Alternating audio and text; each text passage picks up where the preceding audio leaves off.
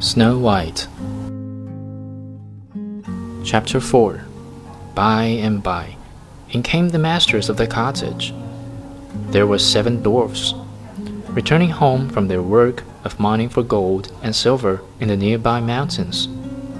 They lighted up the seven lamps and saw at once that all was not right.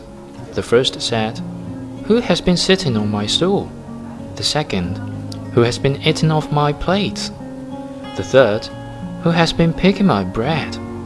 The fourth, Who has been meddling with my spoon? The fifth, Who has been handling my fork? The sixth, Who has been cutting with my knife? The seventh, Who has been drinking my wine? Then the first looked around and said, Who has been lying on my bed? And the rest came running to him, and everyone cried out that somebody had been upon his bed.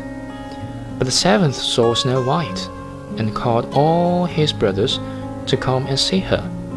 And they cried out with wonder and astonishment, and brought their lamps to look at her, and said, Good heavens, what a lovely child she is!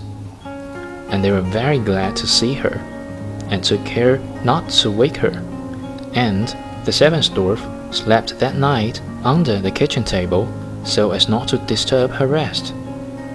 In the morning, Snow White told them all her story, and they pitied her, and implored her to stay with them, and they would take good care of her and protect her as best they could.